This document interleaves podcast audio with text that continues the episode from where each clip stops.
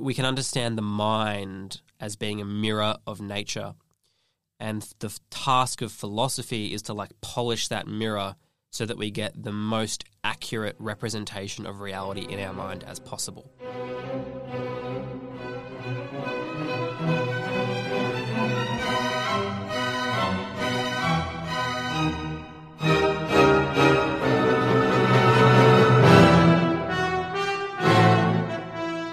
G'day, everyone. G'day. How you doing?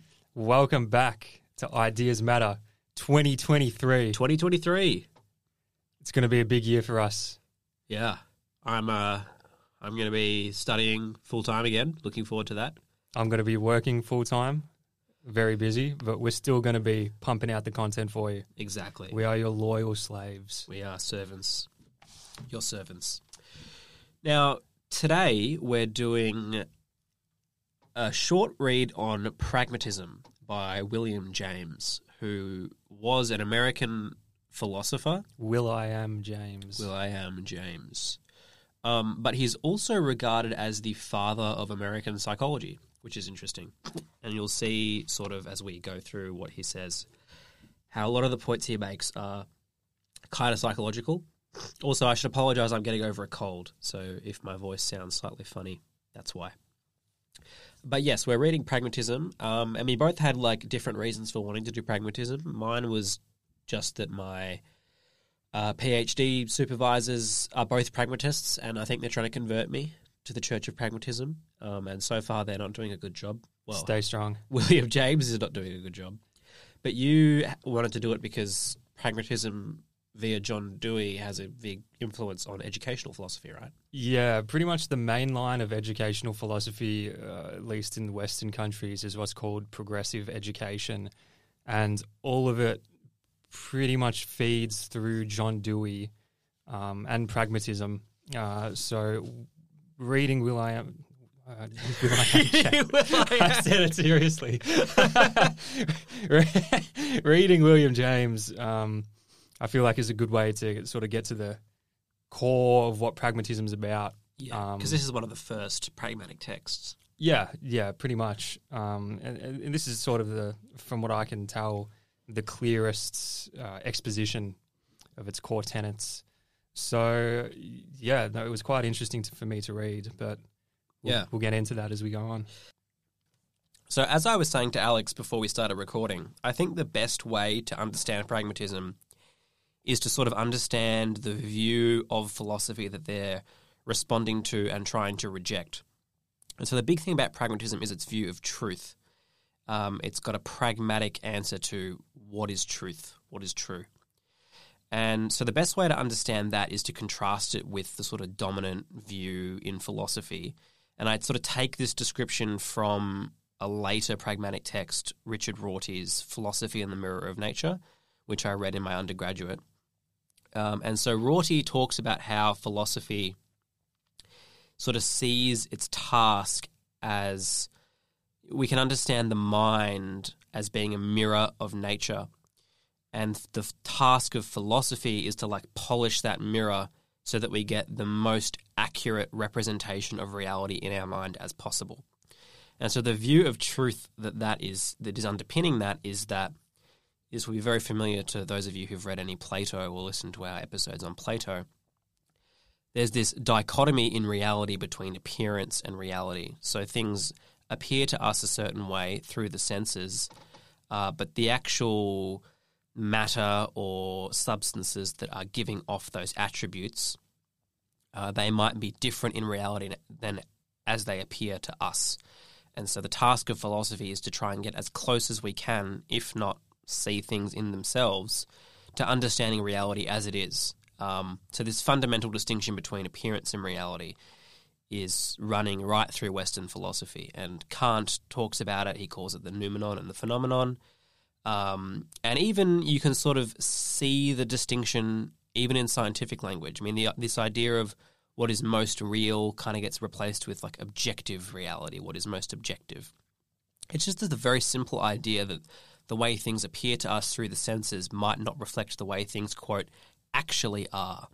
And the task of philosophy is, in its least modest form, to grasp things as they actually are, but in a more modest form, um, to just try and set up the cognitive framework through which we can best approximate reality. And so that's why Rorty uses the term mirror of nature. The mind is like a mirror that's reflecting reality. And the way I spun the phrase in my undergraduate essay was like the task of the philosopher is to like clean that mirror. And that's like what Kant tries to do. It's what later philosophers of mind try. It's what epistemologists try to do with theories of knowledge. We're just trying to get this like foundational cognitive framework for how we can study reality. But the important part for the pragmatist is that like the truth of the matter, this reality that we're trying to understand, it exists independently of our mind. It is just a matter of fact. It's like inert. It's out there. Whether we look at it or not, truth is just the truth, regardless of whether we have any knowledge of it.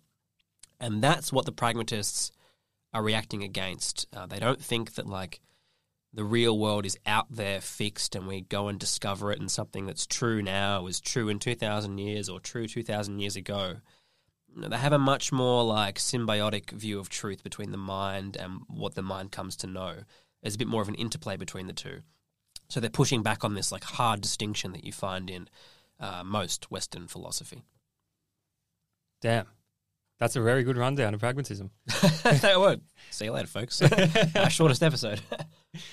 but yeah, as you can see, it's quite a paradigm shift uh, in terms of the things that the, the way philosophy approaches things because you know it's not focused on looking at eternal things, absolute things. It's how do things work in the here and now. That that is that should be that ought to be the focal points for all philosophical questioning. Yeah, hence hence the term pragmatic, um, which has a sort of run of the mill pedestrian connotation, which in this case is not really that far off the mark from what it means in the philosophical context. Um, it, it it is like something is true if it is pragmatically or practically useful, mm. um, and that's that's their to foreshadow a bit. That's what they think truth is. Um, but we'll unpack that more.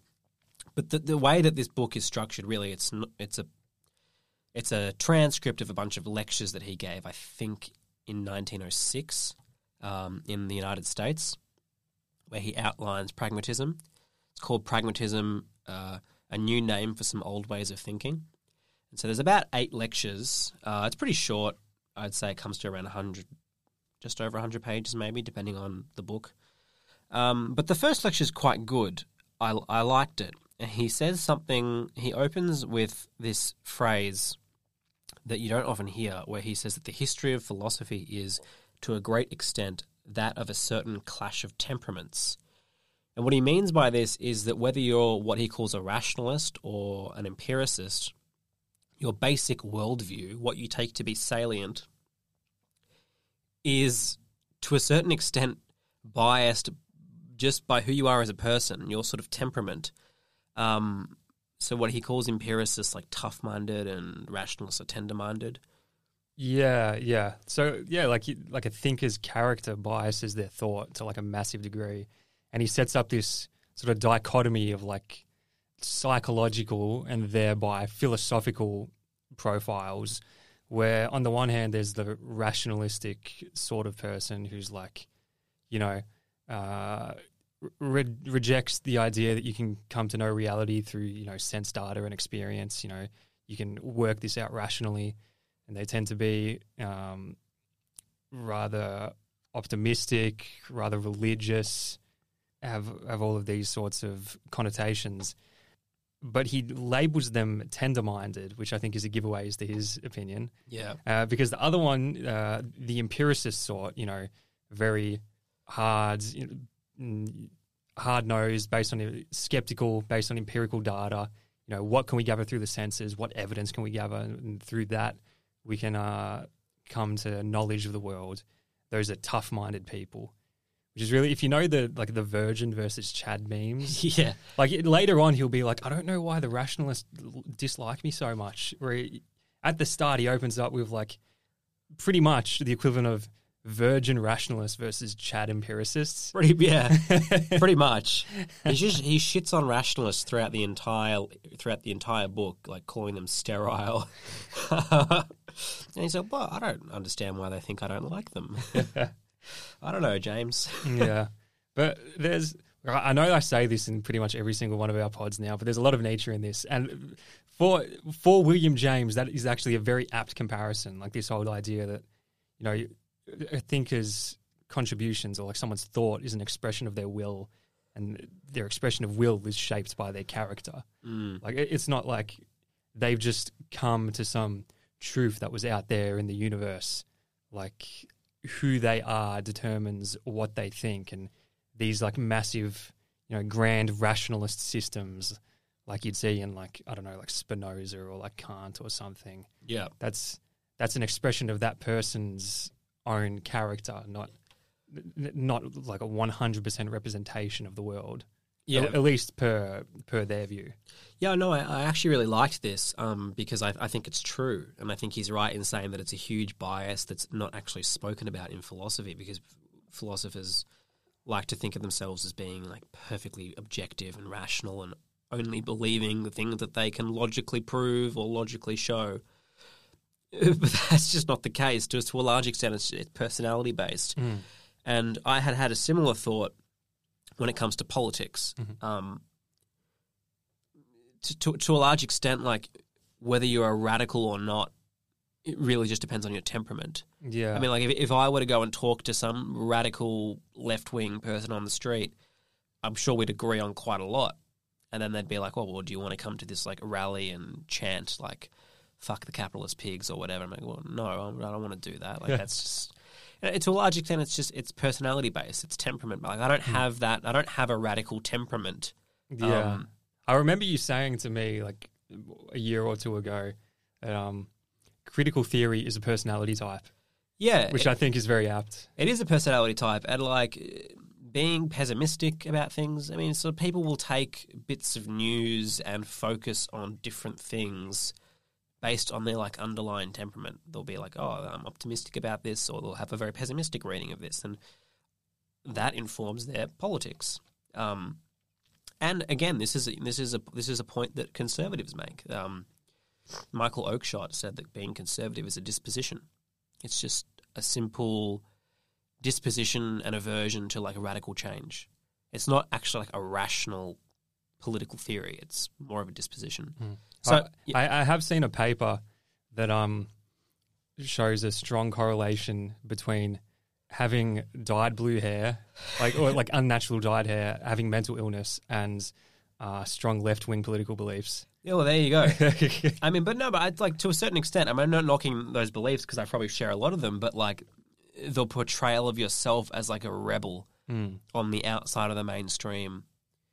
I'm, what I'm saying is like that probably has more to do with your underlying personality than the actual content of your political worldview. Yeah, like you didn't start out as like a straight laced, like you know, complete button down person. Yeah. and then you, I don't know, you read critical theory, or like you had like a Marx reading Yeah. in uni, and you're like, oh, I'm going to completely change who I am. Yeah, actually, I'm going to join Extinction Extinction Rebellion. Yeah, Like, no, you were already like personality predisposed to want to do that. So I think that's a good point. And as I said earlier, like he, he's a psychologist, so he sort of has these psychological readings of things, which I think can be quite useful. Um, but the point of this first lecture is to set up w- w- the void that he sees pragmatism as filling. And so he says, on the one hand, you've got these rationalists, um, and on the other hand, you've got these empiricists. And this sort of seems like a distinction that most people or people in the middle are fairly unhappy with. Because if you become a full blown empiricist, you're too hard headed, you're too, you're too materialistic, and sort of a materialistic reading of the world can be a little bit, I don't know, like bereft of meaning. yeah. I think like the stereotypical like hard nosed atheist. Yeah, Like, if you're someone who's like in the least bit of a, a rationalist temperament, you encounter that and you think, Christ, that's pretty depressing. legit, um, uh, like a like a, someone who would say, "Oh, love is just a chemical in the brain," Yeah, something like that. I mean, that's technically true, but that's sort of like a hard-headed materialist worldview is a bit deflationary of these other aspects of human existence that we think are valuable. But on the other hand, what he describes as rationalism, and I think he's strawmanning a bit here. But on the other hand, he says of, of rationalism, um, and I think he's strawmanning slightly. He says if you escape the materialism that goes with the reigning empiricism, you pay for that escape by losing contact with the more concrete parts of life. So I think like the idea is here, like people who read all this Kant and Hegel and Descartes sounds great, but what does that have to do with anything with real life? Mm. Um, so he's got this kind of like depressing materialistic philosophy on the one hand versus this completely head in the clouds, abstract philosophizing on the other. He goes, well, most people want something in the middle Mm. that reconciles both of what's good about either. Yeah. And that, my friends, is what he sees as the role of pragmatism. Mm. And before we end out, at least on the first lecture, he, uh, towards the end, says the finally victorious way of looking at things will be the most completely impressive to the normal run of minds. So there is a really strong democratic instinct here. Um, what most people will be most naturally geared towards is going to be the, in a sense, truest way of things. Yeah, democratic. And does that feed into like Dewey's education, educational philosophy? Yeah, one hundred percent. It's um, the idea is of people sort of constructing knowledge and constructing meaning together, like you know, community of community of teaching and learning. But there's Right. Sounds like something Jordan Peterson would hate. yeah, no I, I hated it. I think it's bullshit and doesn't work at all. But we can do an episode on that I, at some point. I, I tend to agree with you. yeah, Um, yeah. I wonder why we keep falling in the uh, international rankings as we uh, keep instituting that in the curriculum. Mm, who knows? Um, but yeah, it also sounds like Rorty. So like Rorty takes James's theory of truth, which is what is true is what is practically useful, and he says actually the role of philosophy is to just like create the broadest possible scope for like intersubjective agreement. Like if we can just reconcile our differences, that's pragmatically that's good, and whatever does that is in a certain sense true. Um, so yeah, interesting that you. I didn't think of that, but it makes a lot of sense. There is a sort of a democratic impulse that's that's going under all of this. Um, but lecture two is okay. Uh, i he's really just sort of saying he's sort of fleshing a bit more detail what he means by pragmatism. Like, yeah, what is the pragmatic method? Yeah, so he says two things like A, it's really just a method and it's a theory of truth. And if you take those two things, then you're you're a pragmatist. Um, and the pra- But but he does say that one doesn't rely on the other. You can accept the method and reject the theory of truth. interesting, Yeah. interesting. I missed that bit, but that makes my reading of him slightly more sympathetic. um, but the his method is like if you if we think of a philosophical debate, um, perhaps like is the universe all just in the mind of God, or is it material, or did God create the universe, or was it just the Big Bang came out of nothing, something like that? He says that um, we should take both sides' answers to that problem, and this is only a real problem if there's a, an actual real world consequence of one of these positions being true. If it doesn't matter to in the quote unquote real world if one position is true or the other, then this is not something that we should be spending our time talking about. It is Yeah. it is of no consequence. Uh, so he, it's sort of deflationary. It's like, well, all of this argumentation, unless the unless one side you can show why your reason, if I change my mind on this, why it would impact our lives, unless you can do that, then this is just a waste of time. Hmm. And I am quite sympathetic to that with a lot of issues, though.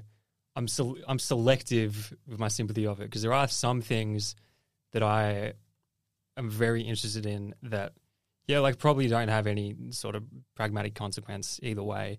But there are other topics like I don't know, like are we in a simulation or or, like is free will real? And it's like I I, I hear questions like that and philosophical disputes like that, and I think like literally what like what does it matter either way? It seems like an intellectual exercise. Yeah, I don't know. I this this to me really rubbed me the wrong way because it sort of reminds me of people who say things like, um, "Why do we put money into like space research Mm. when we still have homeless people?" Yeah. Uh, My my problem with that is is that it sort of presumes that you can know what the consequences of something are. Now, to give like a, a less run of the mill example, um, it would have been to the pragmatist completely immaterial to go back to ancient Greece and be like, well, is Democritus right or is someone else right about atoms? To them, the question of is the world made up of atoms or not was completely non consequential. Inconsequential, sorry. Um, because it would have made no practical difference to them. But as it turns out, the world is made up of atoms, and Democritus was right. Um, so, my problem with pragmatism is that like they would be forced to say that like that's a meaningless debate or that it's not true either way because it makes no practical difference. But that's not the case, in my opinion. They just didn't know the practical consequences yet. Right, but in in defense of pragmatism, I feel like a pragmatist would say, yes, and that's the beauty of the pragmatist project because something can be not true at one point and then later become true because we found out more about it and then it suddenly becomes useful to us, which is simultaneously a flaw because if it wasn't true back then, why is it all of a sudden true now? Wouldn't something like that hold Yeah. in being true? But it, I do see it as sort of a, a self-correcting method, if not in a completely satisfactory way. Yeah, I mean, a lot of whether you agree with pragmatism or not is whether you just instinctively accept this idea of like truth is whether or not we can have a accurate representation of reality in our mind, and reality is is as it is regardless. And so, obviously, the universe was made up of atoms in ancient Greece. Just because they couldn't prove it empirically doesn't mean it wasn't true. Um, and that's just that to me just is a perfectly logical thing to say. But my other problem with it is, and again, the pragmatist would just dismiss this, but like philosophy, in a certain sense, precedes, it's prior to science. And a lot of people would disagree with this, but like I, I accept the view of philosophy as like being the cognitive tip of the spear.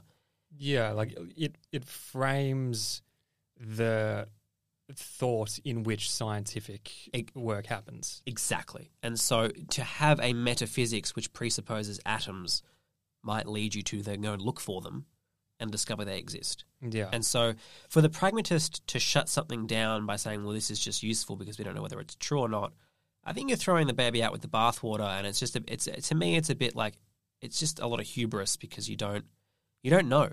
You don't know what the value of these things is going to be. And there's a, there's a value in doing things just for their own sake. And ironically, in doing that, they end up having practical consequences later on anyway, if that makes sense. I yeah, look, I, I get what you're saying and I agree with what you're saying, but I, I still feel as if like the the pragmatists can take that criticism and be like, yeah, completely true, and that pragmatism still works because it's able to account for that change in circumstances from a thing being inconsequential to being consequential. So then it just has gone from being not true to being true. We have revealed the truth through revealing this thing as being consequential. Yeah, and to a certain extent, like the only thing that I can respond to that is like just a semantic objection. Yeah. Whereas, like, no, you didn't, you didn't become true; it always was true. Yeah. Um, and so, I mean, when you mentioned before we started recording, like Thomas Kuhn structure of scientific revolutions, Mm. and that's an apt example because what is really going on here is like the pragmatist is kind of stepping outside this paradigm and arguing against it. And every every time someone like me tries to object to the pragmatist, I'm doing so with one foot still in the paradigm that the pragmatist is just rejecting. So they can always just say, "Well, you're you're assuming X," Hmm. and I assume that away. And so there's a there's a sort of incommensurability between the two worldviews. Yeah. And, you know, ironically, James is right that perhaps to a large extent your personality will dictate whether you find this intuitively, you know, realistic or not. Yeah. Look, I, there, there are parts of pragmatism uh, at least as James presents it, that I find compelling and convincing and otherwise agree with. But yeah, as a whole, I think there are a lot of things that I, I, I just can't fully agree with. I can't wholesale buy into the project. And well, actually, we'll get into this later later on in this when he gets onto like uh, pragmatism and humanism and pragmatism and religion. Um, but yeah, yeah, I, I feel like he doesn't. He's not satisfactory on pragmatism when he gets to those parts Yeah. and its relationship to other things that aren't necessarily pragmatic. So we've gone over the pragmatic methods. So, like you settle philosophical disputes by interpreting each each notion in a dispute by tracing its respective practical consequences. So, if there's no practical difference, the dispute doesn't really matter. It doesn't exist. You know, it's just sort of like a, a semantic game. Um, what is the pragmatic theory of truth? So we've had the methods. What's the theory of truth? I mean, so I sort of we sort of started talking about this earlier before, and my views on this are, are quite obvious. But he says that uh, an idea is true insofar as it helps us get into satisfactory relationship with other parts of our experience. So, what the hell does that mean? So, uh, the, the pragmatist like turns away from these like abstract questions and just looks at like what we're actually doing in the real world, our experiences and our actions with other people. Um, he says the pragmatist turns towards actions, and so if you think about yourself going about the world, and you're running into people, you're running into objects, you're having to navigate things, a belief is true if in holding that belief, it it, it sort of enables a sort of smoother uh, what's the word I'm looking for? A smoother interface between yourself and everything around you. Because everyone has a stock of beliefs in their mind that they already believe. And if this new idea comes along and it is fundamentally irreconcilable with everything else that you believe, and if you were to adopt that belief, your entire life would be turned upside down and nothing would work. Well, that's probably not something that you're going to believe. It's probably not going to be true. Um, but something is true if this belief comes along and it, it enables you to reconcile your pre-existing beliefs and stock of knowledge with your day-to-day experiences. So he says, "quote To be true uh, means only to perform a marriage function between outstanding beliefs and new facts, and he calls this a genetic theory of truth. So." When we discover a new fact about the world, psychologically, what we have to do is we have to sort of integrate that new fact with what we already believe, what we already know. Um, and a belief is true if it satisfactorily does that integration for us. And so again, we can come back to like Kuhn's idea of scientific revolutions here, and as a, as a good way of explaining this. I mean, this is how paradigms work in science for for Kuhn. We discover facts about the world, and if our dominant scientific paradigm can accommodate it, all good. We keep doing quote unquote normal science. If it can't, we perhaps we dismiss the fact, we say it's not relevant, it's not salient. But the more of those facts that build up that we can't explain in the paradigm, then eventually you're going to have a paradigm shift. You're going to have a scientific revolution and you're going to change. So, what James is describing here to me just sort of seems like normal science. And I, I think it is psychologically true. I mean, that is how we go about the world. Like, if you you say to anyone a certain fact about, I'm just going to default to politics because that's what I know most about hey, this political party did X. If you like that political party, you're going to try and reconcile it in a way that sort of justifies what they did. If you don't like them, you take it as evidence of like, yep, I always knew they were horrible, etc. You just integrate it into your pre-existing stock of beliefs. So I think psychologically it's true. But to say that like the phrase to be true of an idea or of a belief means only its capacity to perform this marriage function I don't know. I mean, that's not. I hold to the Mm. classic philosophical idea of truth, but that's just me. Yeah, so it's it, it's true in as much as human experience is concerned, but it's not. It doesn't describe truth as such. Yeah. But they would say, well, what the fuck is truth as such? Like that's just a the pragmatist just doesn't doesn't buy that worldview, and I don't know, fair enough, I guess. But yeah, Mm. Yeah, so yeah, even for the idea of truth as such, the the pragmatist uh, would say, well, that's just uh, a construction. That's just you semantically replacing the entire like enormity of all reality, of all sense experience, of everything there is to know and experience and, and feel and think in the world. And instead of reconciling yourself with all of that sort of like flux of data and creating a using like a pragmatic theory of uh, pragmatic method and pragmatic pragmatic theory of truth to kind of align yourself most properly with that you're just collapsing all of that with the word truth or the absolute or God, and yeah. through doing so, you you sort of like swept it under the rug as far as they they're concerned, and then build a sort of like philosophical edifice around this semantic abstraction. Based on this, and also uh, I'm sympathetic to Nietzsche very much, and he, has a similar view. Um, uh, I I'm sympathetic to the psychology of this, but despite that, I'm not convinced that it yeah describes the world as such. But then again, as such is those, too, those are the words that the pragmatist would uh, take car- offense with. We're too Platonic and Cartesian. We're just really clinging to that. Like, well, this describes how the mind works, but like the mind is not the world. Like, we're, we're just really clinging to that like fundamental distinction, uh, which I think is justified. Um, Look, man, I just love Platonic mysticism. Yeah, me too. Look, I don't know. I think to be charitable, and again, like he's a psychologist, if you take the example of like mental illness. So, technically speaking, like you're not mentally unwell unless it impacts your ability to function in your day to day life and in the broader community. And so, really, like our definition of what is mentally unwell is not it, it it's not like referring to some objective fact like if you have X trait, there's something broken or defective with you. Like that's not really what it's saying. It's like you don't you don't function in our in our social mores in our culture, um, and so that's a more, more pragmatic view. Mm. Um, oh, yeah, I I think that's that's a real strong point of pragmatism.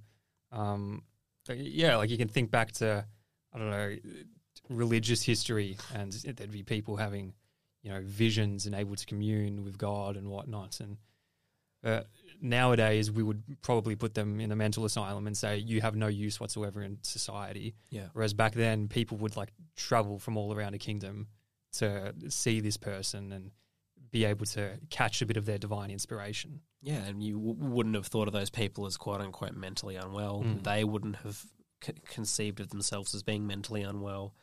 So it is, to an extent, yes, a social construction. Um, so yeah, I think we're both sympathetic to the psychological element of pragmatism. Mm. It does explain. It is a very accurate account of what's going on psychologically when we talk about these things. Um, but yeah, reality as such. Does it explain reality as such? Yeah, I mean, yeah, I guess this is there's there's a dichotomy at play here between like what you might call like the standard philosophical position versus the pragmatic one of what sort of comes first, the world or the human mind. Yeah. Because by the standard philosophical one, like the world comes first, and like you said with Rorty, we um, we try to get the clearest representation of the world in our minds. Whereas for James, you'd say, no, you're I, I don't know. They put it as it's, it's, it's symbiotic. Yeah, symbiotic. It's it's not that one comes first. It's actually they're like fundamentally co-constituted, mm. And they're in this like back and forth relationship.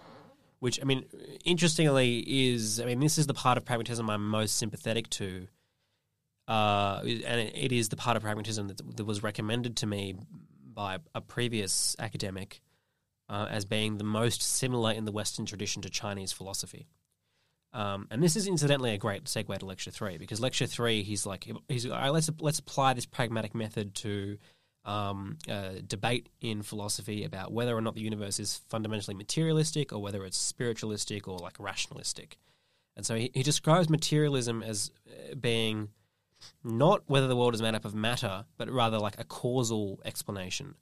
So materialism is can we understand and explain higher phenomena in terms of lower phenomena? So to give an example, like you look at some phenomenal experience like a waterfall. How do you account for the way the water moves, how it cascades, etc.? On the materialist worldview, you can explain that higher level phenomena just by talking about the positions in space and time of all the different water molecules. And even deeper than that, you could talk about the atoms, etc., etc. It will get harder to do as you go down, but theoretically, you can get to a low enough level where you can just bootstrap yourself back up again, and you can explain reality in all its complexity from these very small, basic, low-level elements. That, to William James, is the crux of a materialistic worldview. Whereas what he calls spiritualism, and what I'm going to refer to as like rationalism, is you explain the lower in terms of the higher. And this might be like Berkeley or Hegel. So, like for Hegel, history is Geist or spirit working itself out through the tangible, trying to realize its own freedom. So, you explain the particulars of like human history and events in reference to what is higher than them. And so, this is sometimes called monism the priority of the whole or top down causation in metaphysics. You can see this at work in Marx as well. In Marx, yeah, well, exactly. Marx takes it from Hegel, right? History is working itself out, trying to reach this higher destination. It's not this bottom up process. Um, and so James, he goes, well, this debate's just completely aesthetic. Like, what difference does it make about whether one of these is true or not? Um, and I, my notes is furiously just me like completely disagreeing. But later he goes on to say, well, actually, like maybe there is a practical or pragmatic benefit to believing in one of these, because he says that the spiritualist view, the sort of Hegelian or rational or religious view, gives people comfort. It gives people psychological comfort because it's not this like the universe is meaningless. Uh, it's just this atoms just smashing into each other, and there's absolutely no meaning. This idea that there might be a purpose to history uh, gives people some sort of reassurance and comfort. And so, insofar as that is the case, uh, the pragmatist might say, well, then that's true, or at least it's true to believe. Hmm. Um, which yeah is an interesting way of just wriggling out of of the debate. Yeah, I'm, I'm at two minds about that point because I, I, I can see how he's trying to like extend the olive branch, being like, like spirituality has like deep, like emotional, and like well, spiritual significance to people, and that's important in and of itself. You know, that's not something that can be dismissed. But on the other hand, it feels like he's by trying to sort of chart this middle point between rationalism and empiricism, he's going like, okay, we can accept that they can have their silly little belief um, as long as it makes you happy. Yeah, it does. Yeah, it does sound very paternalistic. Yeah, um, and I I think that it it it ultimately is self defeating, which again is a criticism that the pragmatist wouldn't wouldn't care for, but I'm going to make it anyway. Um, it, it, I, I wrote in my notes that like this view of truth pulls the rug out from underneath itself because a belief gives us comfort because we think it's objectively true. Like, if you convince yourself that the universe does have a purpose, that say, like, everything is in God's hands and will be taken care of, you can't just choose to believe it because if you believed it, you'd feel comforted. You have to actually think it is, in some sense, objectively the case, whether you believe it or not. And once you come to that realization, you get these second order benefits that he's talking about. So you can't it's almost like in being a pragmatist, you don't get the pragmatic benefits. It's it's, it's sort of an irony, if that if that makes sense. Yeah, it, it, this really feels like a view of philosophy and view of reality for people who try to stand outside of it. You know, I look, I'm sympathetic to the ways in which this actually, you know, can pan out in the lives of people. Like, even if you think to like religious philosophy, you know, the idea of um, Pascal's wager is a Catholic philosopher from like the 1600s, and he said, "Well, how if how do we know God exists? You, you can't really, per Pascal, you don't actually have any proof that he exists. But what are the benefits from acting if he were to exist, or you live a holy life, and then if he does exist, then you go to heaven afterwards, and if he doesn't exist, then you know whatever you just you lived a good life. And if you live as if God doesn't exist and you do whatever you want, then if he didn't exist, uh, then whatever, you'll just die anyway. But if he does exist, you go to hell for eternity. Uh, so you might as well, even if you don't really believe it, you might as well act as if he does exist. But wouldn't like I mean didn't didn't Augustine say something like this and he he said like well God knows if you don't actually believe in Mm. God. And so like you're not going to get to the gates of heaven and be able to trick Mm. trick the creator. like I don't know, it just doesn't work for me. Like you have to actually believe it and actually believing comes from whether or not you think it is a correct description of reality. Hmm. I don't know. You're not go- look. I did. I did four years of analytic philosophy in my formative years. Like you're not gonna. he's not gonna pull me out of it now. I'd be in a certain sense admitting that I wasted four years. so I don't know. Pragmatically speaking, I'm not gonna just. I'm not gonna agree with this. But no, like another problem I have with this theory of truth is to say that like something's true if it's useful presupposes what is what is useful. Like, what, that term means nothing. Um, I can't remember who I got this little pithy quote from, but someone said means are logically subservient to ends. You can't say something is a quote unquote good or effective or practical means for doing something until you know what your end is. And what your end is, and indeed what your end should be, is the task for philosophy. Um, you can't say something is practical until you know what you're actually trying to achieve. I mean, like we drove here today. Was that practical? It was practical in the sense of like saving time and not being out in the heat, but it was impractical for like my budget and the environment. And maybe if my goal was to be fit, maybe I would have ridden a bike.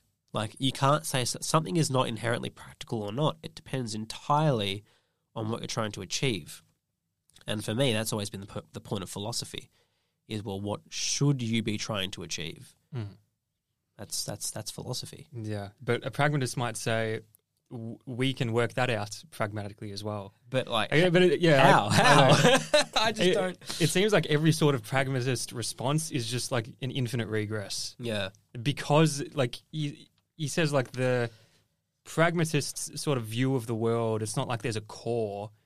There- there's no core on which everything leans. There's just a bunch of different experiences and thoughts leaning on each other with nothing in the middle. But that, I mean, like my my instinctive my instinctive my instinctual reaction to that is to say well, that's just sort of like an infinite regress. Like yeah, you're defining reality by a sort of like loop of everything else it's related to Mm. with no point at which the buck stops. yeah. I agree. It it is an infinite regress. But again, the pragmatist will just wriggle out of that. Yeah. Um, so, I mean, the problem for those of you familiar with like the philosophy of science, you could say that like the problem with pragmatism is it's not falsifiable. It doesn't give you a metric by which you could say it's not true. Its theory of truth is by its own definition true, and so you can never really argue against it. Um, and so, for, like in science, that would just be a horrible theory. Um, but I don't know. The pragmatists seem to be able to get away with it. It, it is very sharp rhetorically. Yeah. Like they're able to wriggle their way out of a lot of things. They're able to break down a lot of opposing opinions.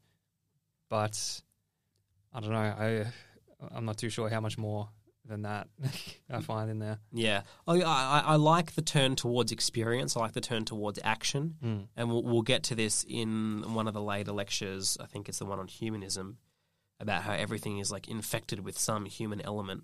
Uh, I think there's, I think there's a lot to that. hmm Um, but yeah, I don't know. So far, I'm not a huge fan. Yeah, fair. All right, so that's the metaphysical problems. There are, um, there is one more lecture uh, after that one on uh, the idea of like the one and the many. Yeah. So like this is like monism versus pluralism.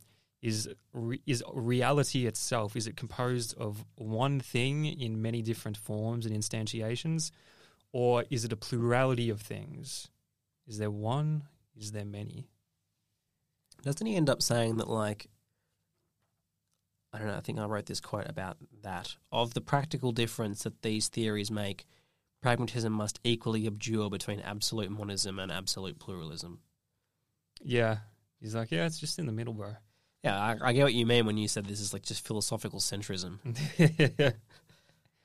yeah, it's if you want to find the truth, just look in the middle. Yeah, minds collide and the truth is found in the middle. Yeah, but yeah, that one, I, I really didn't like that lecture. Yeah, no, neither did I. Uh, so much so that I didn't even give it its own heading in my notes. I just went from lecture three to lecture five. I was like, oh, no, fuck this. Like, Yeah. Also, I think he just repeated himself quite a lot from the third lecture anyway, where he talks about the difference between materialism and spiritualism. Yeah, there's a lot of repetition in this. Yeah, it's a bit unpragmatic of him. Um, lecture five, Common sense. common sense. You said you liked this one, right? Yeah, yeah. I thought I thought it was quite interesting um, because he sets up three different ways of coming to knowledge about the world. So there's what he would say like the common sense way. So that's like the the way that I don't know, like old modes of thought that persist through like purposefully or not, like through generations. It's sort of like folk knowledge, generational uh, cultural knowledge about the world and about people.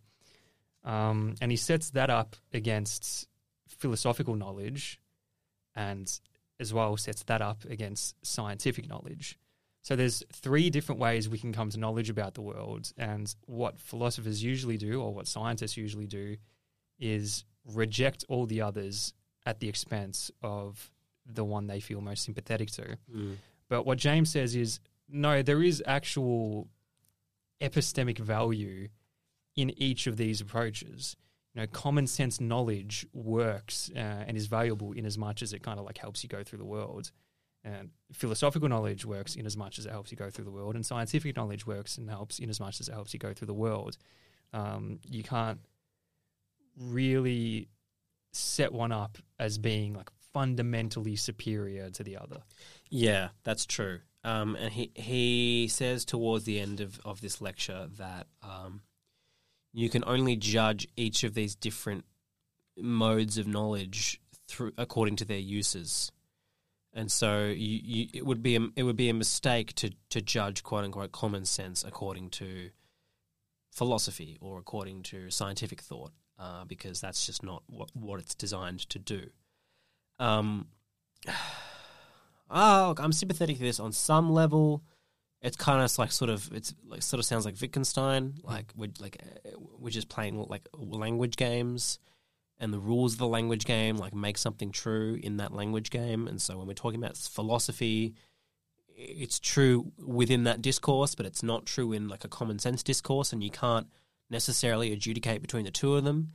Um, yeah, cool, I guess. Um, I don't know. I don't really see there being that much of a fundamental. I don't like see there being a wall between these like modes of knowledge. Um, like what is commonsensical is is informed by the other two. For example, like what's common sense to us was would certainly not have been common sense to someone even hundred years ago, maybe not even fifty years ago, right? Like we we sort of absorb things like modes of thought that are picked up on uh, or discovered or whatever, what have you, and we they, we absorb them and they become common sense. I don't think that they're they're these like separate things. And he kind of like says that he's sort of talking about how um, we like inherit modes of thought, which I thought was quite interesting. Yeah, Um, he's got a good quote. Um, Our fundamental ways of thinking about things are discoveries of exceedingly remote ancestors, which have been able to preserve themselves throughout the experience of all subsequent time. Yeah.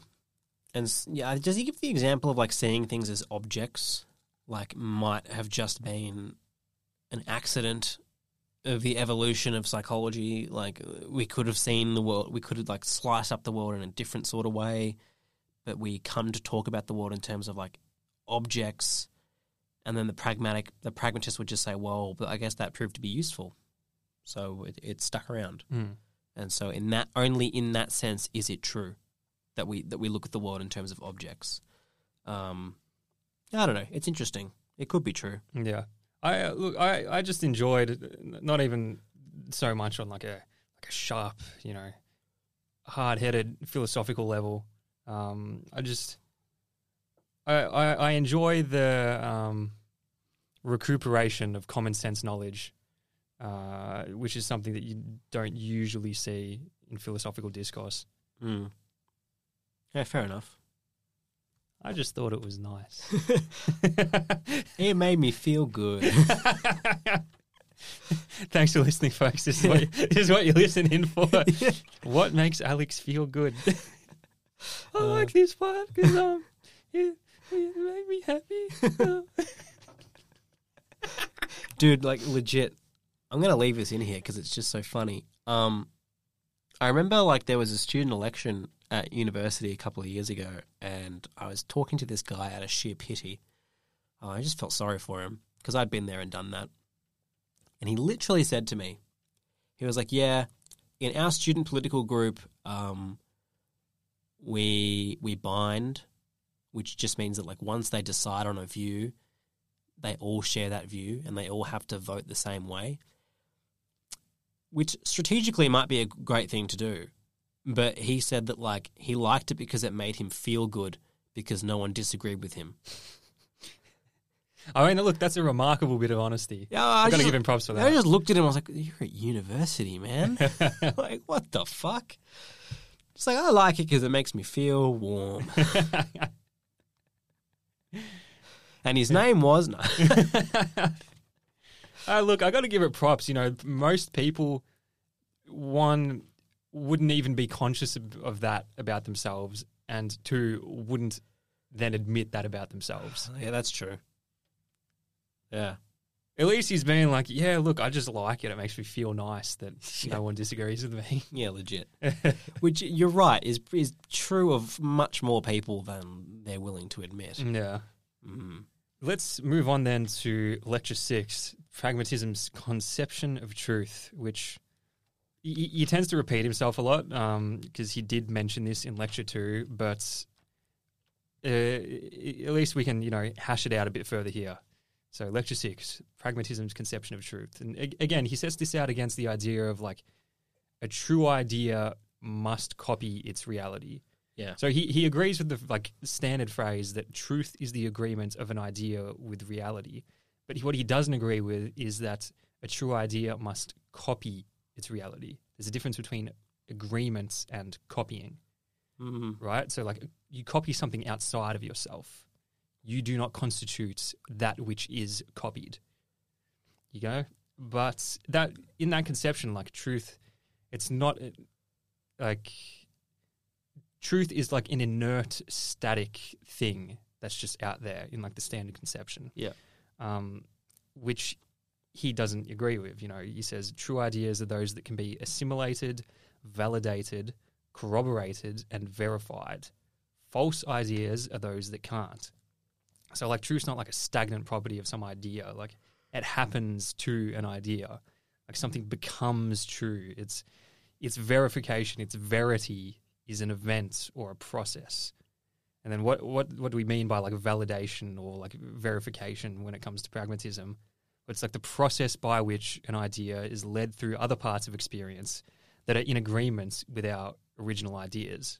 Yep. So something becomes true not because we find it out there, but how is it able to successfully fit in with our already established notions of truth, which in themselves already have, you know, pragmatic effects in the world. And can this new thing fit in with that in a smooth way that adds to our way of going through the world Mm. smoothly, effectively? So like it's true because it's useful, and it's useful because it's true. Like those those are one and the same thing. Yeah, he says it's literally just the same. Yeah. And look, he, has this example where take like a clock on the wall, um, and you look at it, and it says, I don't know, two thirty p.m. But how can you know something to be a clock and trust in it when you haven't looked at the mechanism? You don't know how this mechanism works. Uh, so, per that, you don't really know that that clock is an accurate representation of reality. Or how do you know that that clock works? Well, you do, not by like looking at the mechanism and checking that you know each second clicks on time and checking that the clock face is at the right position. It works to be, it works because it works to believe it's as a working clock. Yeah. Like like we can use it without it frustrating or contradicting our experience. Yeah, like I say, I'm going to pick you up at eleven thirty. We both look at our clocks. You look out your window. I'm there at eleven thirty. yeah, We don't have. I mean, look, he, to be a bit nicer to him, like he does have a good example in this lecture where he says, "Well, how could it be the case that what is true is just like a good copy of the world?" Mm. Because I certainly don't actually know how a clock works, Mm. so I literally cannot have a copy in my mind of how I cannot have a representation of how a clock works in my mind. I just don't. I don't know that, and yet it is true that like it works for you and I Mm. to say we're going to meet at a certain time, and then lo and behold, so my believing in in the function of the clock as a timekeeping device leads me into agreement with other parts of my experience to use his language. yeah. But I don't know. What do you think of this idea? Look, eh, again, it's not untrue. I think just what he is describing uh, is not what philosophers mean by truth. And so, again, you can choose to say, yep, I like this, this is what I think truth is. Or you can hold out to the more, you know, truth is a description, a copy of this already existing inert, the way things actually are, quote unquote, etc or you can have this more sort of like uh, subject centric. No, it's about ha- our experiences and whether things work and our experiences. Look, you can ta you can take either. We're sort of like standing back and looking at these two paradigms, and you can really just pick either um, to a certain extent. Um, he says that like truth is sort of like a wealth or health. It's the result of a process. It's not like you wouldn't say someone is wealthy because they have a lot of money. Well, that's true only in a definitional sense. Someone is wealthy because they bought this stock 10 years ago, they made a wise investment, they save a lot, they have a lot of assets, etc. Like it's a result, their wealth is a result of processes. You wouldn't say someone is healthy because they have a well functioning heart. Rather, they have a well functioning heart because they eat well, they don't smoke, they run every day, etc the truth is like those things. They're they're a result of processes, and in the case of truth, it's the verification process.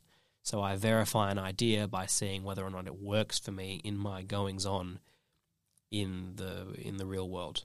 Mm. Again, yeah, yeah, this.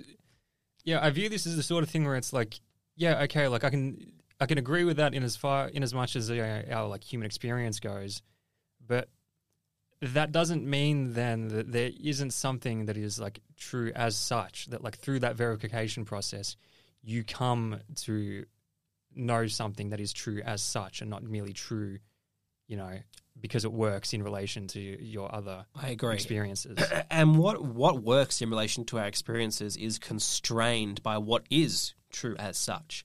I mean, I can't believe that like there's not a wall there because I'm just going to walk into it.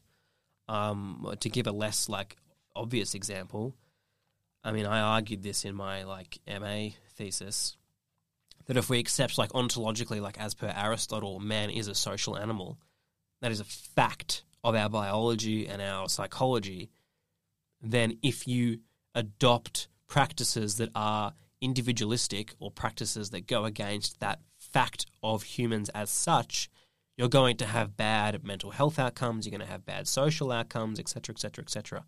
Um, so, what is true as such informs and constrains what is true in prag- pragmatic terms. I think. Hmm.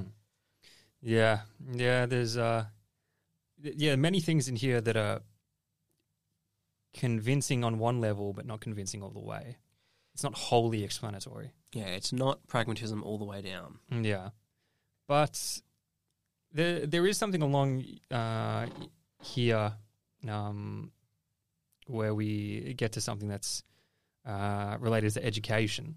So after this, he says it's not just things relating to experience, but like the relations among purely mental ideas are another sphere where truth exists. Um, so your mental ideas, uh, your thoughts about the world and uh, say like mathematical truth or something, these exists in relation to one another in a sense. You know, like that that that can exist independently of your experience of the world, something like mathematical truth, but it exists relationally, right? Um, so, like, we relate abstract ideas with one another to create systems of truth under which sensory facts of experience arrange themselves. Um, and any idea that helps us deal with reality or doesn't kind of entangle us in any way, entangle us in our experience, fits with reality, i.e., is true. Um, but then, like, how do we form those sorts of ideas? How can we come to those mental ideas, mental models, under which we can then sort of arrange and make sense of our sensory experiences? Well, this is the part of educational importance or importance in educational philosophy. All human thinking is discursified. All human thinking is uh, a product of, shaped by, constituted of, symbiotic with discourse. You know, talking, thinking, and interacting with other humans about these ideas. So, you, so like just earlier on, uh, still in this lecture, we were talking about like verification. So things come to be true through verifying them, verifying that experience. And he says that how, how this works, how human thinking works, is that you lend and you borrow verifications from other people, right? So, like going back to that, say, like, I don't know, clock example. I, I don't have to know how the mechanism of a clock works to trust it because someone else has already figured that out. And I lend that, I borrow that verification from them. And Mm. then in turn, I will then create new verifications just through any sort of experience and or any any sort of like thoughts or any any results of thinking that I've had and then lend that off to other people and that is how the system of all human thinking works we exchange ideas and through exchange, exchanging those ideas we form new ideas and it's a sort of like continual renewing refreshing process right truth gets built out in this way, sort of like verbally. Um, and this is very influential for education because through this idea, you get the sense that, not the sense, you get the notion that um, students can construct knowledge with one another. That is pragmatism, and in educational discourse, it also gets called constructivism. Mm. Um, so, you know, you can set up a class and you get one group of people, they're talking about, I don't know, um, let's say you're doing history class, and uh, you get you're you're running a class on like the Industrial Revolution, and you go, okay, class, I want you to figure out the consequences of the Industrial Revolution this table over here, you do the social factors. This table over here, you do the political factors. This one over here, you do the economic. This one over here, you do cultural. And I remember doing that in school. yeah, and then like you do that, and each table looks at things on their own, um, looks at their own topic, and then once you've done that, you go off and you share it. You share it with everyone else, so that way you all construct your knowledge. You construct your full knowledge of the consequences of the Industrial Revolution together. And this can work in a way if everyone this is the important part where it fails uh, in the way it's commonly implemented. If everyone is already on the same sort of like knowledge base, right? Yep. If you already if you come into it knowing nothing, and you figure out you, you know you figure out your own thing in uh, whatever sort of impoverished way you can do it, uh, and then you gain you, you listen to the other groups and then you jot down like two, three dot points for each of their contributions. You're really like hardly better off than you were at the start of that process, right? Yeah. Because that's not. It, there's an assumption here that the way that we can that we get to knowledge and the way that we progress intellectually is through continually exercising sort of like higher order thinking skills. So, you know, it's like it says, like human thinking gets discursified.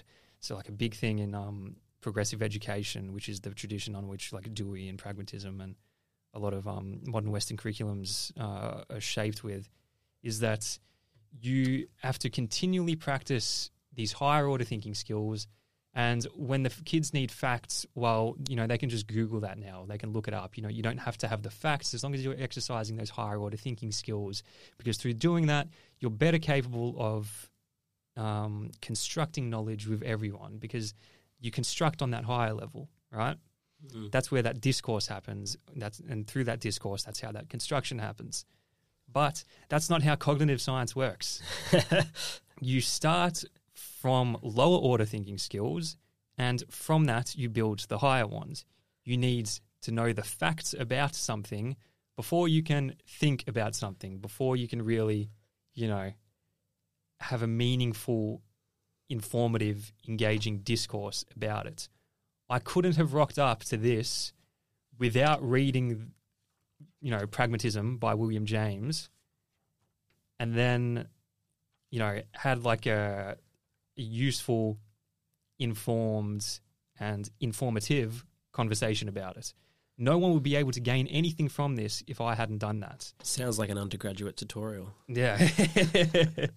but you know, like that's that's where the issue lies. Like you you build up knowledge, you know, you're only having those higher order thinking skills in as much as you're thinking about something and you need uh, you need to build those rote facts to do that. And well, those rote facts I mean, I, I guess a pragmatist, you know, you, you put this to William James and he says, no, like the construction of those facts and those truths themselves are discursive. Um, but the way it's commonly practiced is, you know, there's a there's a deep aversion to the idea of kids, you know, copying down facts from the board or facts from like a textbook or something. Like, no, you need to do like these fun things where you're like, do your higher order thinking skills and you figure this out on your own, and you, then you can, you know, It's, it seems a bit idealistic. I mean, Yeah. like as you said, like you have to first read the book yeah, and then you can do this like critical higher order thinking. I mean, it's sort of like I had a similar conversation with a, um, a senior tutor at university, and, and I, I was making a similar point to this. Mm. And he goes, "Yeah, I completely agree." Like he was teaching literature, and the literature syllabus, which he didn't construct, had like feminist critiques, Marxist critiques of like T.S. Eliot, and he was like, "That's fine. Like I think there's a lot in those critiques." But the way that the class was structured is like you're just bombarding these first years who haven't read T.S. Eliot with critical perspectives on T.S. Eliot. Hmm. And it's like, well, that how, that doesn't work. Like as you're saying, like to do this higher level, this critical stuff, you actually need to know what you're critiquing, Hmm. and it assumes that like, and as a theory of education, it just seems to me like very optimistic that it is assuming that students will actually come to class prepared with the facts Mm. so that they can do this. I mean, I went to like a school that was built recently, and so it was like open plan. And the logic behind it sounds nice, but it's just optimistic about what students are actually like. In reality, it was incredibly noisy and it was incredibly hard to concentrate. but in this like ideal picture of like what a high school should look like, where students are quietly doing their work, and if you know they want to walk from one class to the other or like overhear something going on in another class that like relates to their class and they learn more that that's just not I mean, I like I was a good student, but I just got up and left class.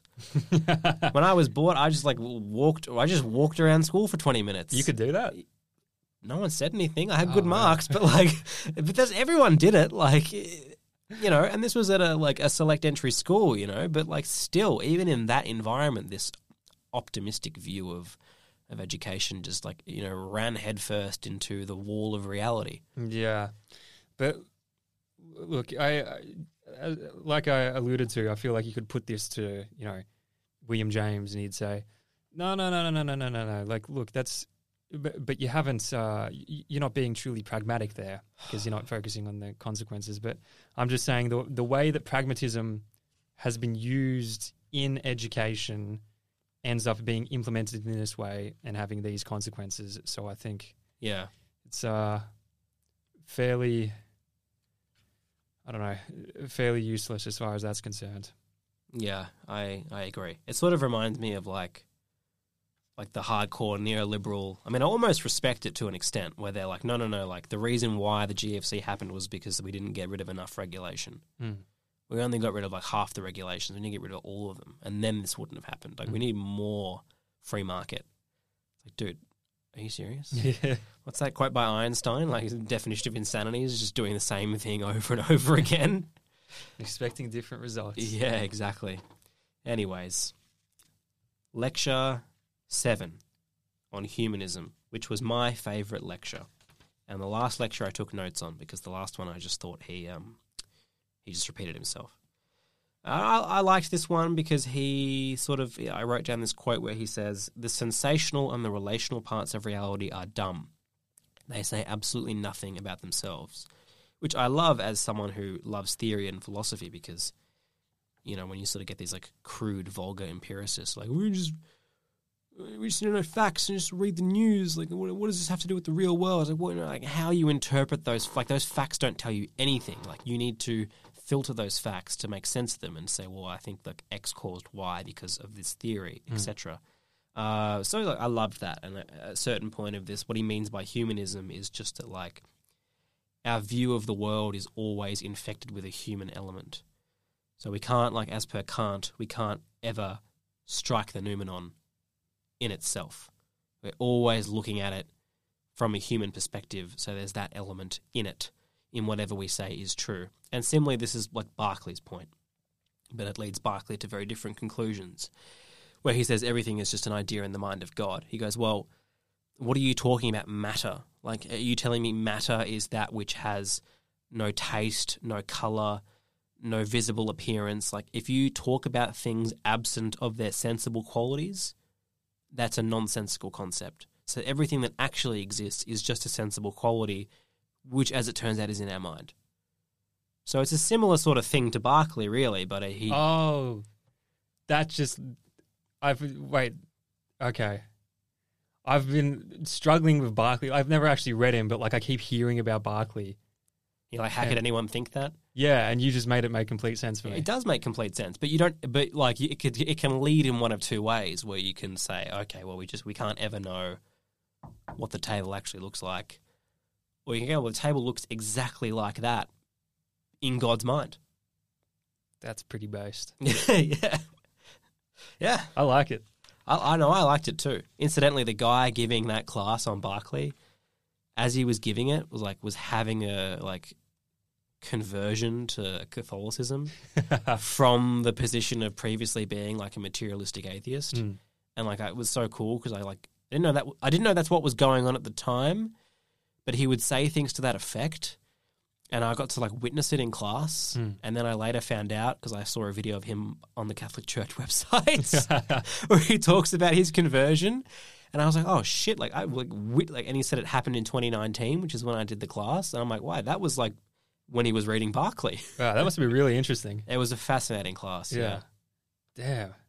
I I feel like that's a fairly I don't know how common, but that is uh, quite the uh, interesting move that has happened a couple times. Like materialist atheist philosopher starts reading uh, religious tinged philosophy, and then they just end up converting under the uh, intellectual weight of it.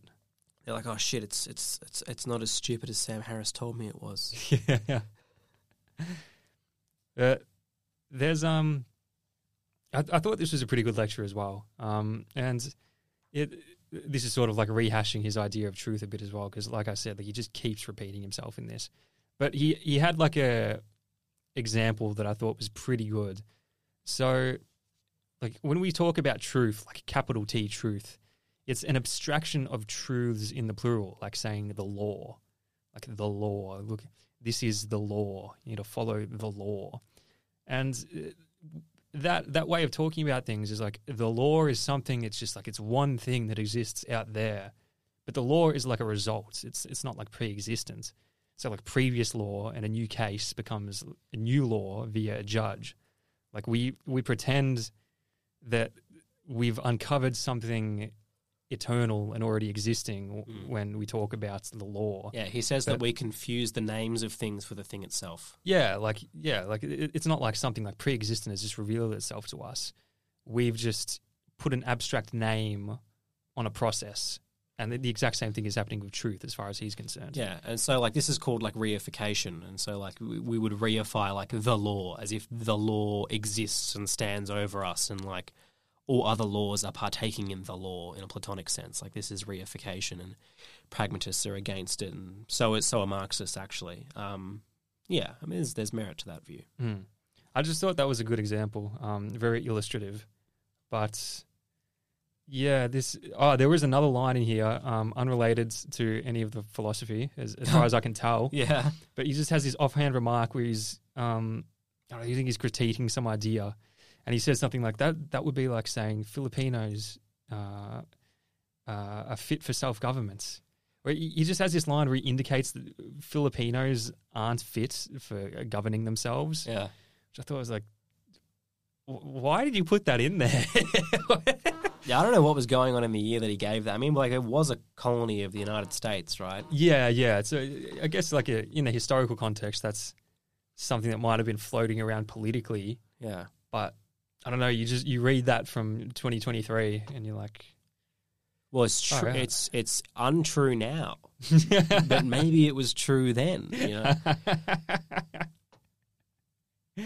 I mean, this is why. No, but like, this is why people criticize pragmatism, especially like Rorty's neo-pragmatism, as Mm. being relativism. yeah, Because what I just said is a joke. Like, they're sort of forced to say. yeah, And it's like, well, yeah, it's true now to us that like we, we think that Western countries shouldn't colonize other countries, but like, how are you going to say that that was like eternal? You can't say it's like eternally true that colonialism is bad or imperialism is bad. It's just it sort of starts to take on like a, a tinge of relativism, which like most people just instinctively react against because it's fine to say it with like the case of like atoms, for Mm. example, like remembering at the start of the podcast.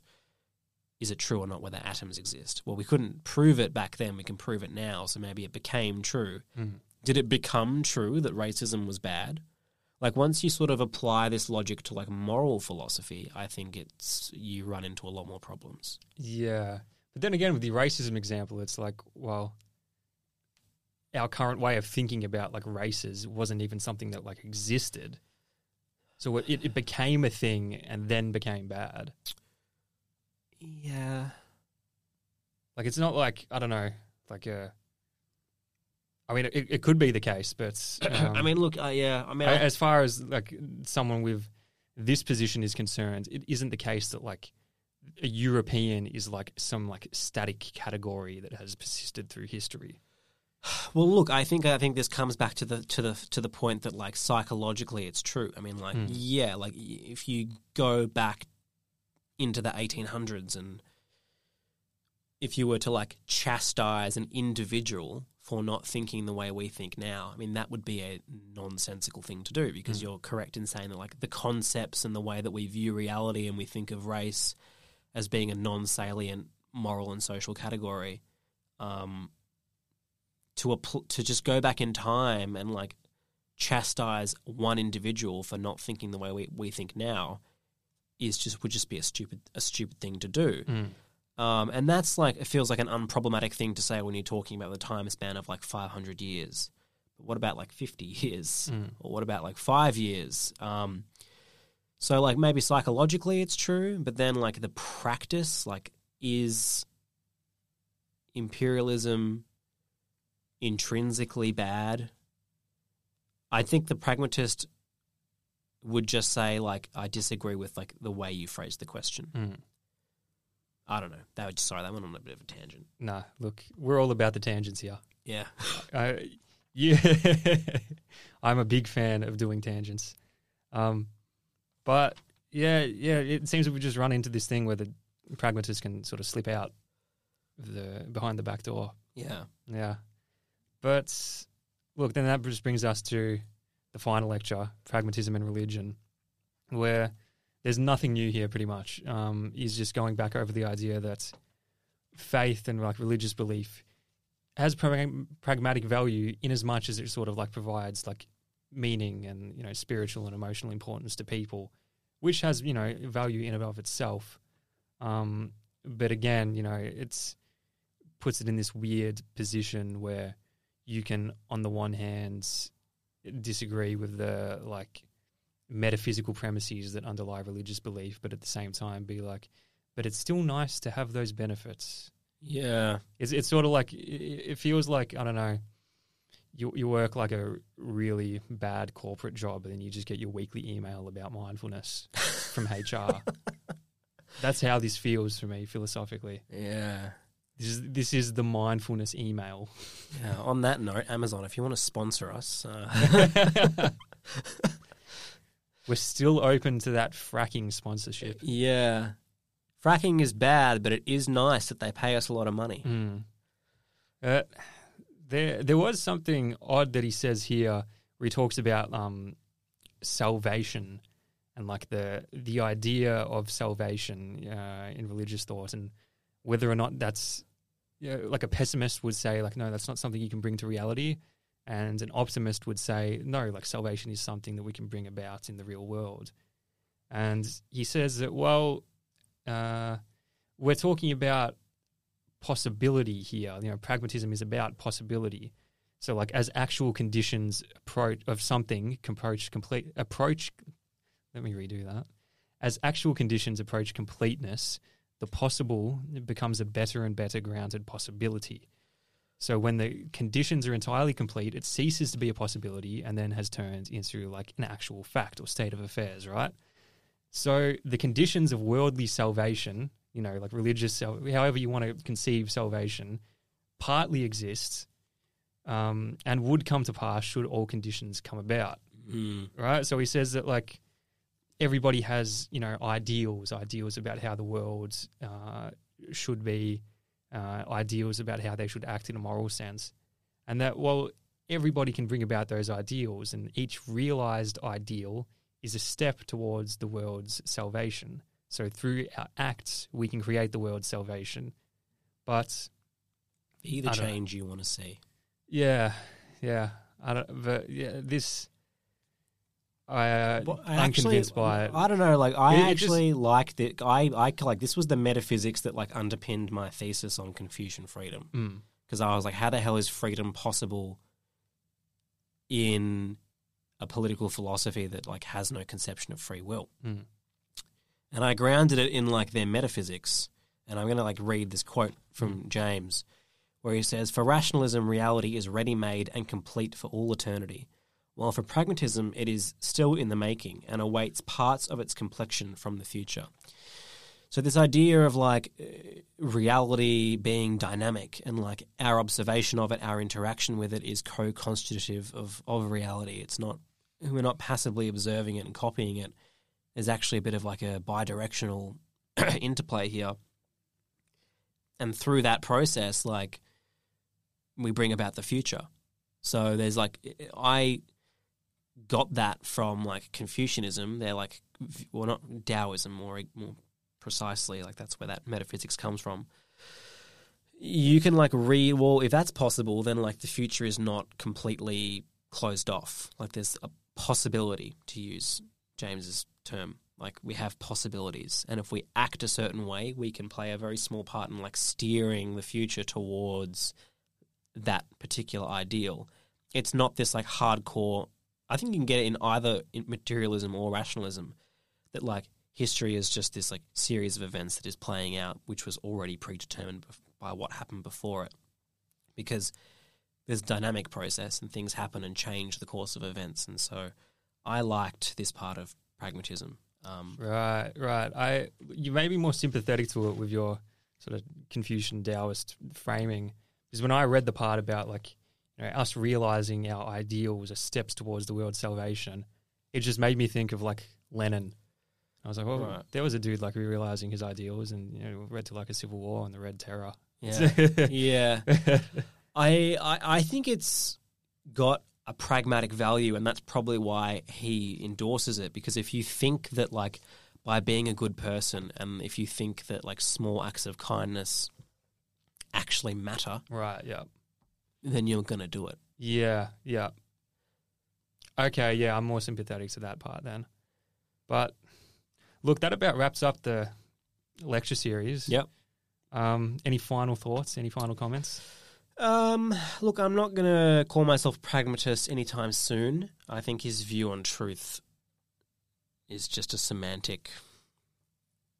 Like, yeah, I think he's just talking about something else. Hmm. uh, and I think it's there's still a role to play for like truth as such and reality as it actually exists, and the role of philosophy in being this like conceptual apparatus and t- uh, tuning that conceptual apparatus. I'm still very much wedded to the importance of that. Hmm. Uh, yeah, so yeah, it was okay. Hmm. I think if there are things about that that you liked and enjoyed, just read Nietzsche. Just read Nietzsche. It's just yeah. better. Like yeah, you get like like similar sort of some similar standpoints and conclusions, but I feel in a way that's more philosophically interesting and a lot more engaging. Mm. Well, that is our ex- next episode. Bum bum bum. Nietzsche, the birth of tragedy. I'm very keen. Get pumped. I know I'm pumped.